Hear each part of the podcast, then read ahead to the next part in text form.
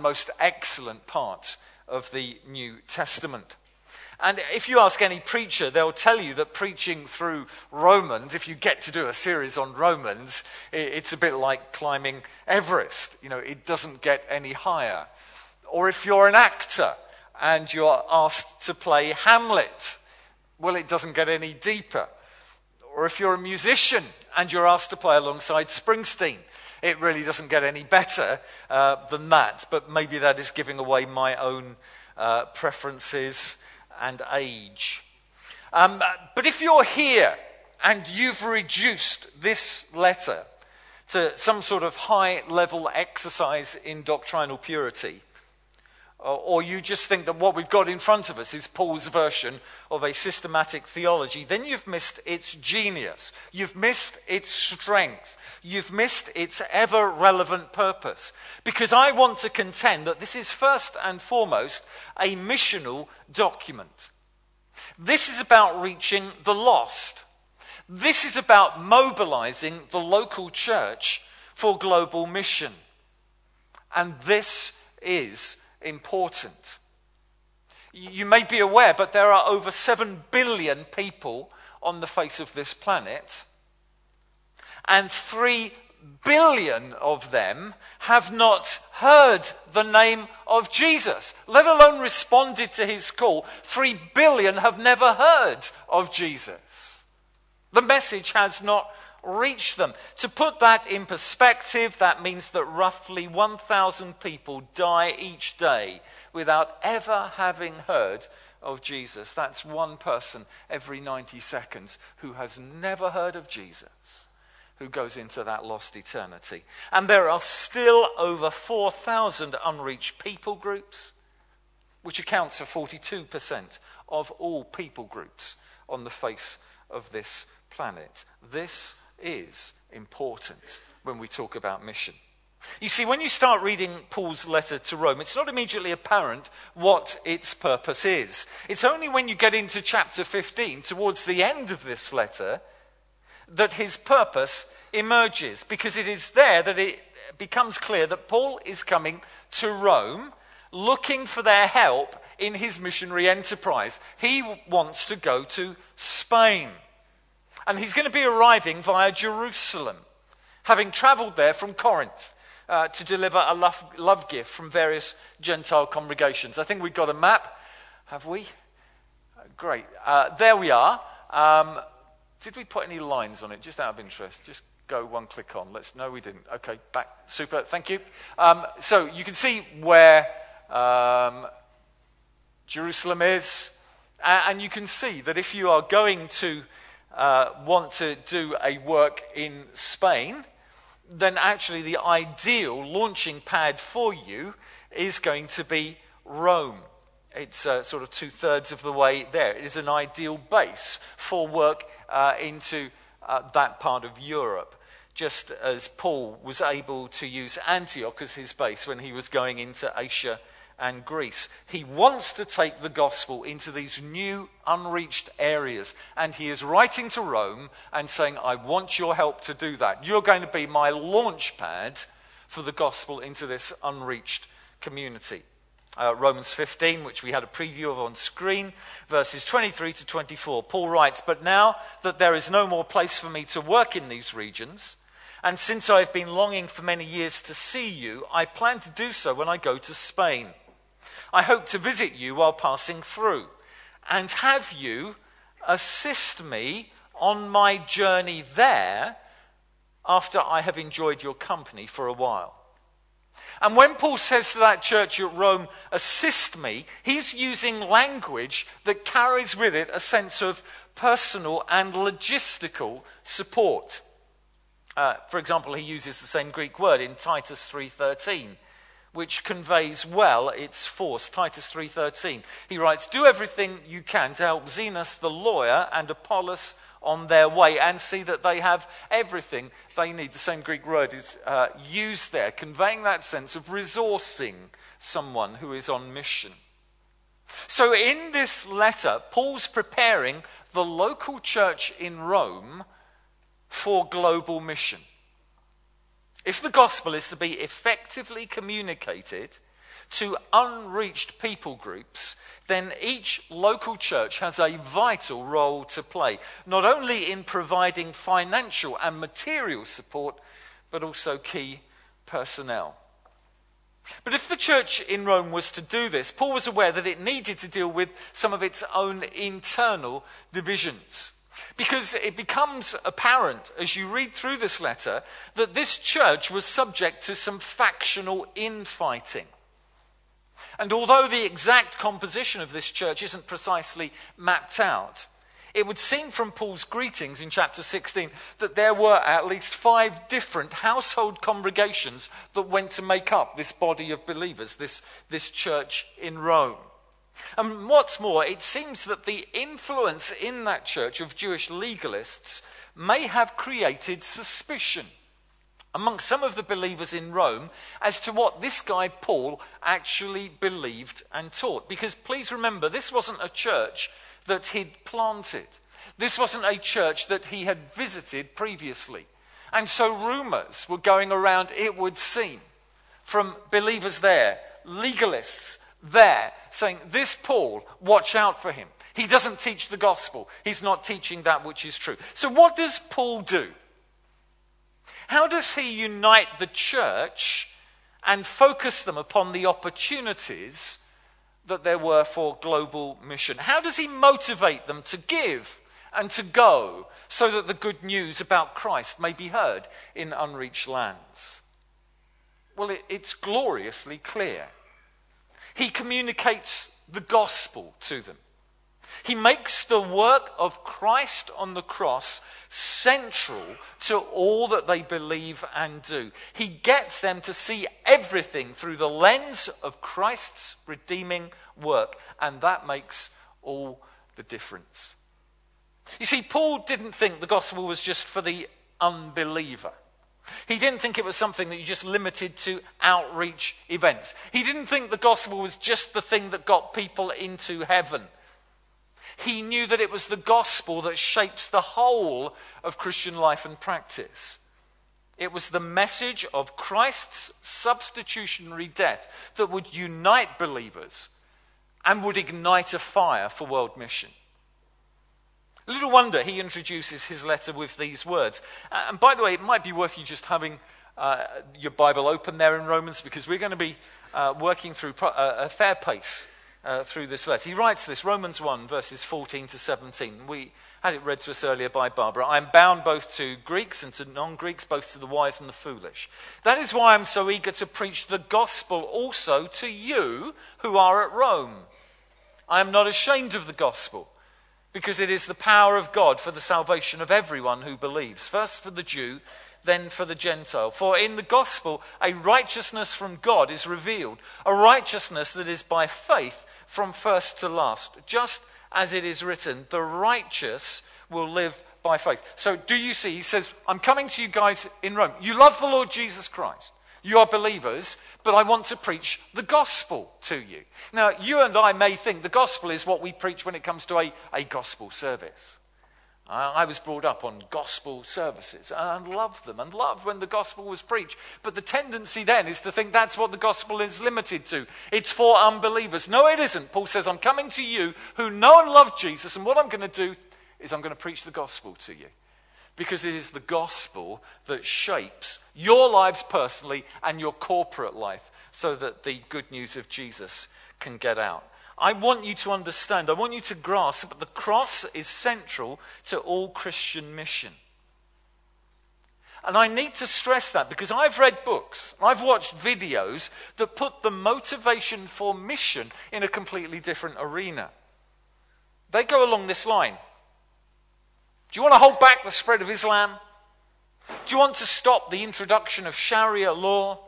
Do you want to defend democracy? Do you want to protect our culture and our lifestyle? Then go and evangelize the 1040 window. Go to the Middle East. Go to Arabic nations. And the whole thrust of mission is no longer the glory of Christ, it's the protecting of my self interests. And that completely undermines, that subverts the love and sacrifice that should gladly characterize all cross centered mission. No, what we need is a fresh appreciation of the work of Christ.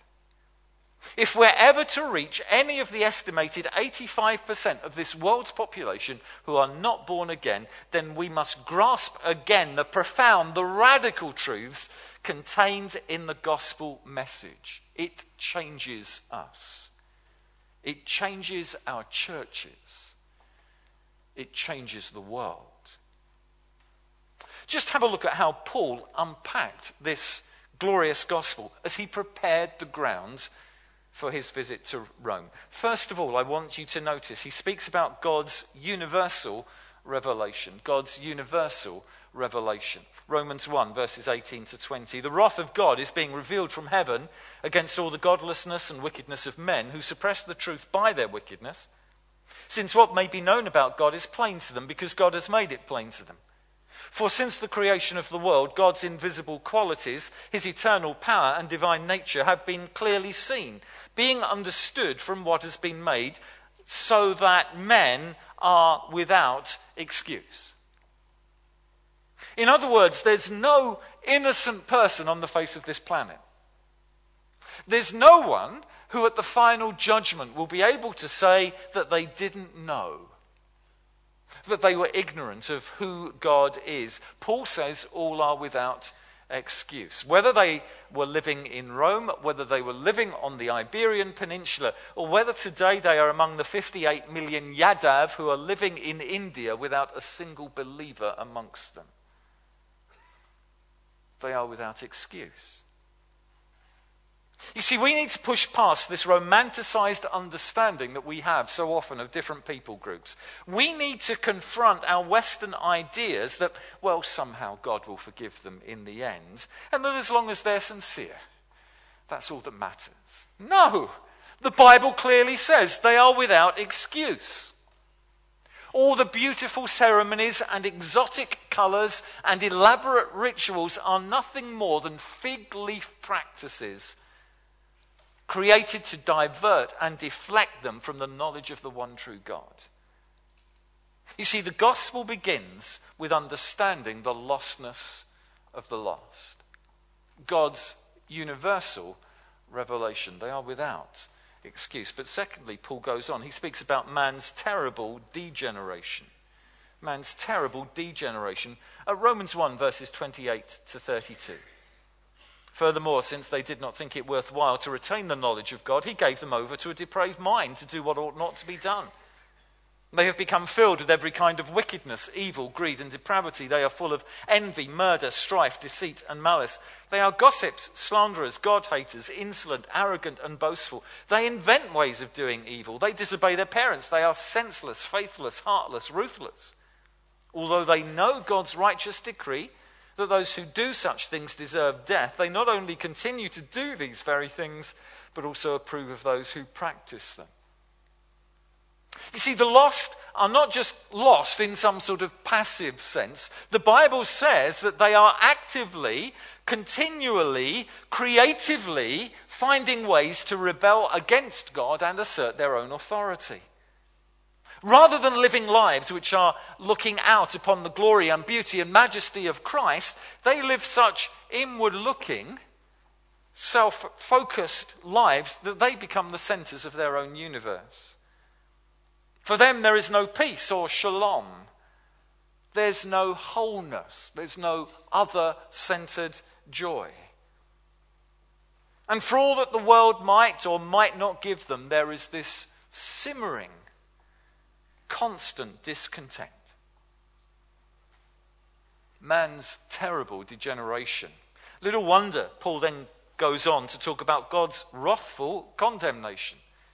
God's wrathful condemnation. Romans 3, verses 5 through into 9. But because of your stubbornness and your unrepentant heart, you are storing up wrath against yourself for the day of God's wrath when his righteous judgment will be revealed. God will give to each person according to what he has done. To those who by persistence in doing good seek glory, honor, and immortality, he will give eternal life. But for those who are self seeking and who reject the truth and follow evil, there will be wrath and anger. There will be trouble and distress for every human being who does evil. Uh, um, um, by the way, it's worth pointing out in passing that Paul's logic here exposes the fact that actually there is not a single person who merits eternal life. Uh, you, you, you, may say to me, but, but what about the uh, innocent guy in, in Asia who's really trying their hardest? Will the innocent guy in Asia be in heaven? Yeah, they will be.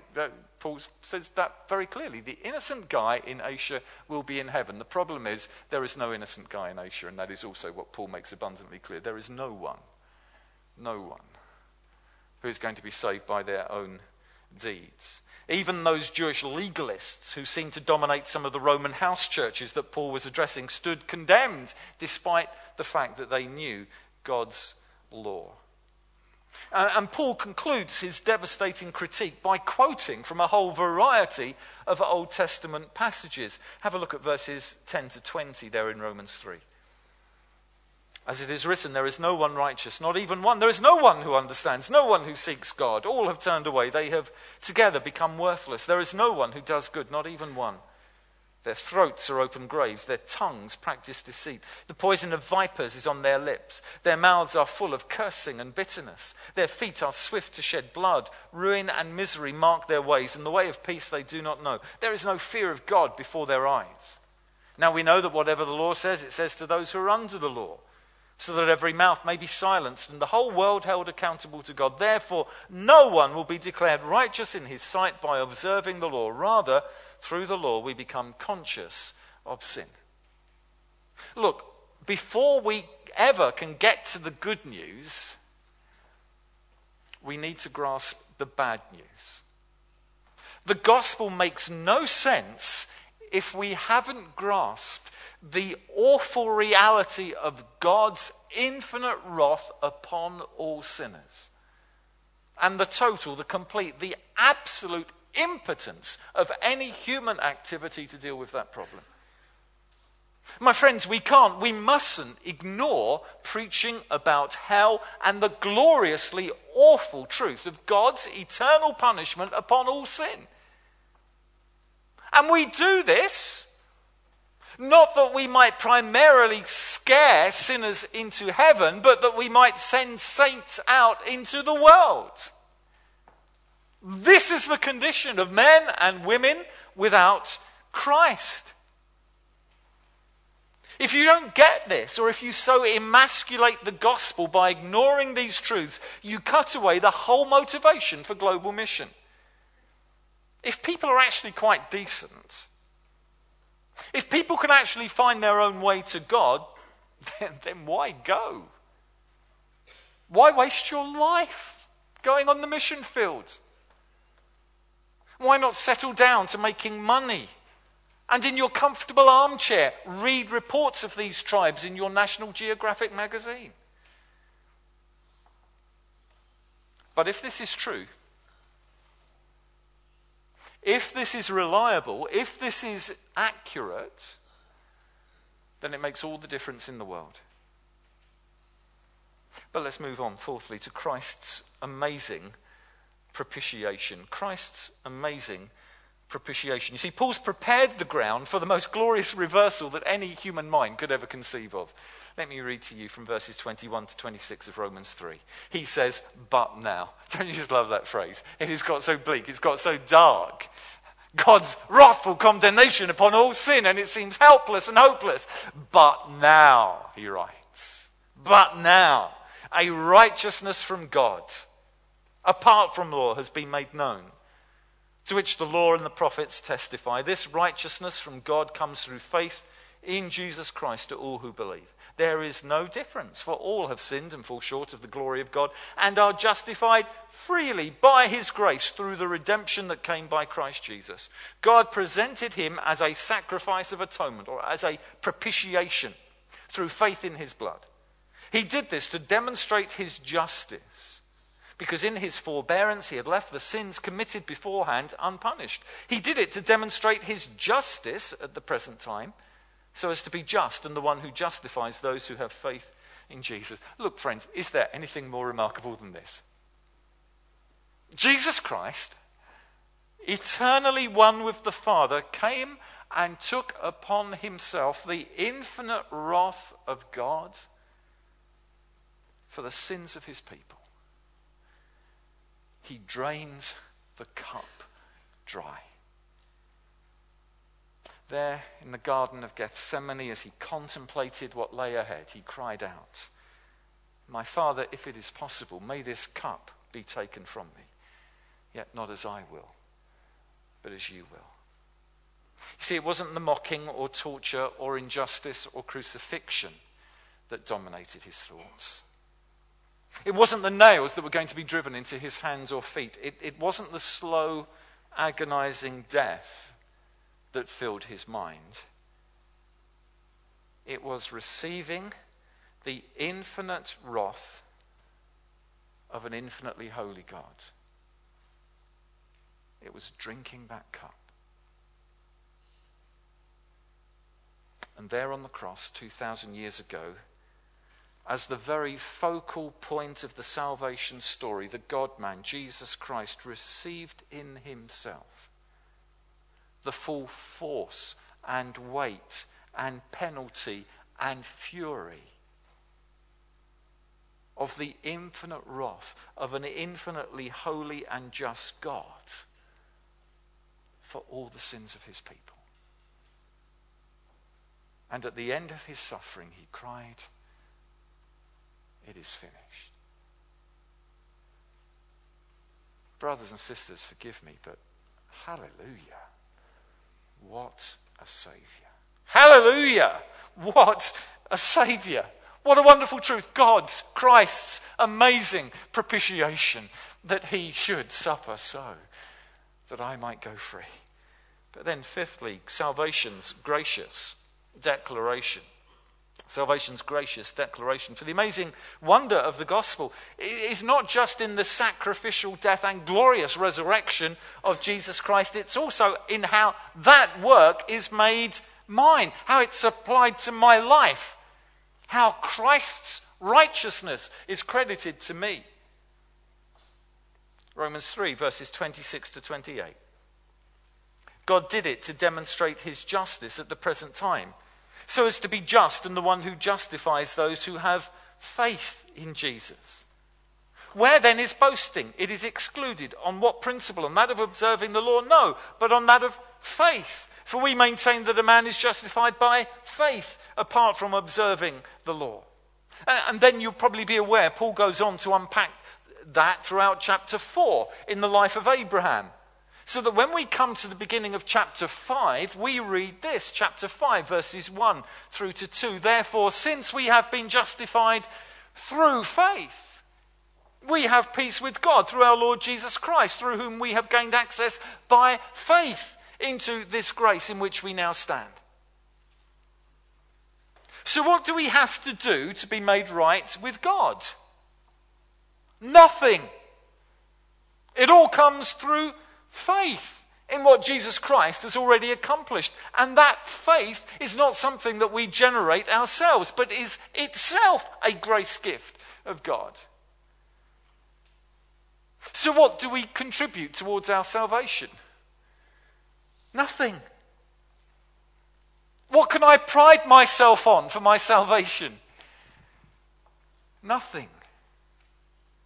What should I fear when I fail and fall? Nothing. So, can you see how this turns out in stark contrast to all the other philosophies and ideologies and religions of this world? This is unique. This is gloriously good news. This is so liberating. This is a message worth taking to the nations. This is a message worth sacrificing your life for. Which leads us on to point six our obedient proclamation. Our obedient proclamation. Because Paul goes on in chapters 5 to 9 to further unpack this glorious implication of what it means that we are saved through faith alone, in Christ alone, by grace alone. And this Himalayan range of towering truths, as Paul goes through them, yields one incredible vista after another. You go, wow, wow. Until in chapter 10, we come to these challenging words verses 11 to 15. As the scripture says, anyone who trusts in him will never be put to shame. For there is no difference between Jew and Gentile. The same Lord is Lord of all and richly blesses all who call on him. For everyone who calls on the name of the Lord will be saved. How then can they call on the one they have not believed in? And how can they believe in the one of whom they have not heard? And how can they hear without someone preaching to them? And how can they preach unless they are sent? As it is written, how beautiful are the feet of those who bring good news. In other words, do you get what Paul is doing? Here's the greatest message in all the world, and God has audaciously entrusted it to his people, to his church.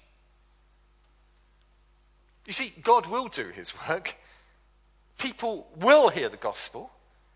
Some from every nation will believe in its truths and call on the Lord and be saved. But for Paul, the big question is this how are they going to hear?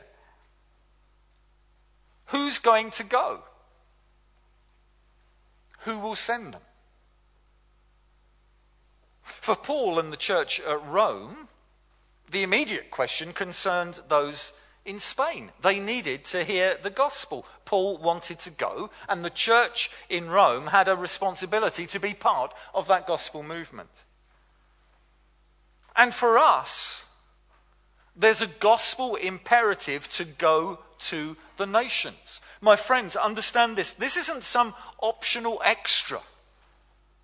This isn't another program that we tag on to our busy church schedules. This is the very heart of what it means to be God's people. This is a basic marker of what it means to be church. If you are not going out with the gospel of Jesus Christ, you are not a true church.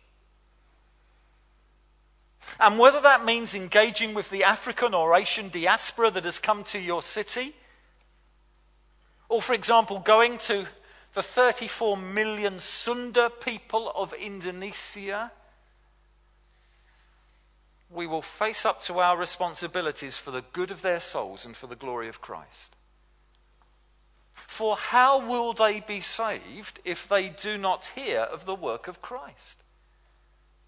And how will they hear unless local churches put the undiluted gospel back at the heart of their corporate lives and consider the calling and training and equipping and sending of cross cultural workers as the most necessary and natural activity possible.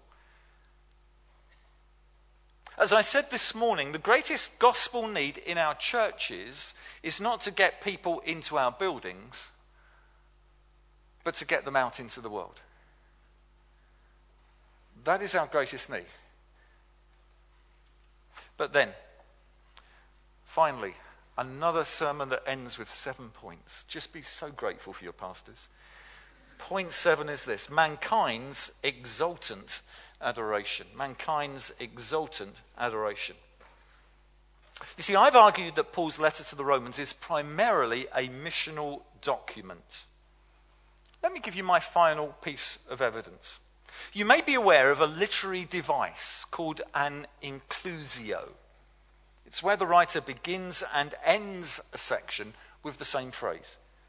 It's like a set of bookends. They're often there to point you to what the intervening section is really about. And, and, actually, you'll find these listed throughout scriptures. If you go to Bible college or something like that, you'll have to deal with inclusios, or even if you do ancient literature, it is a common device. Well, actually, Paul does this in Romans. He begins in his opening verses by stating his grand theme. Romans 1, verse 5. Through him, that is Jesus Christ, we receive grace and apostleship to call, now get it, here it is, all the Gentiles to the obedience that comes from faith for his name's sake. Note that? Because at the end of the letter, he concludes by repeating exactly the same Greek phrase. And, and, and, and, that would have been noted. We, we don't carry these things. It certainly would have been noted then. Uh, go to Romans 16, 25 to 27 as he closes. He says, Now to him who is able to establish you in accordance with my gospel, the message I proclaim about Jesus Christ, in keeping with the revelation of the mystery hidden for long ages past, but now revealed and made known through the prophetic writings by the command of the eternal God, so that, here we go, all the Gentiles might come to the obedience that comes from faith.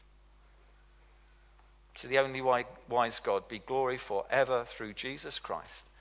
Amen.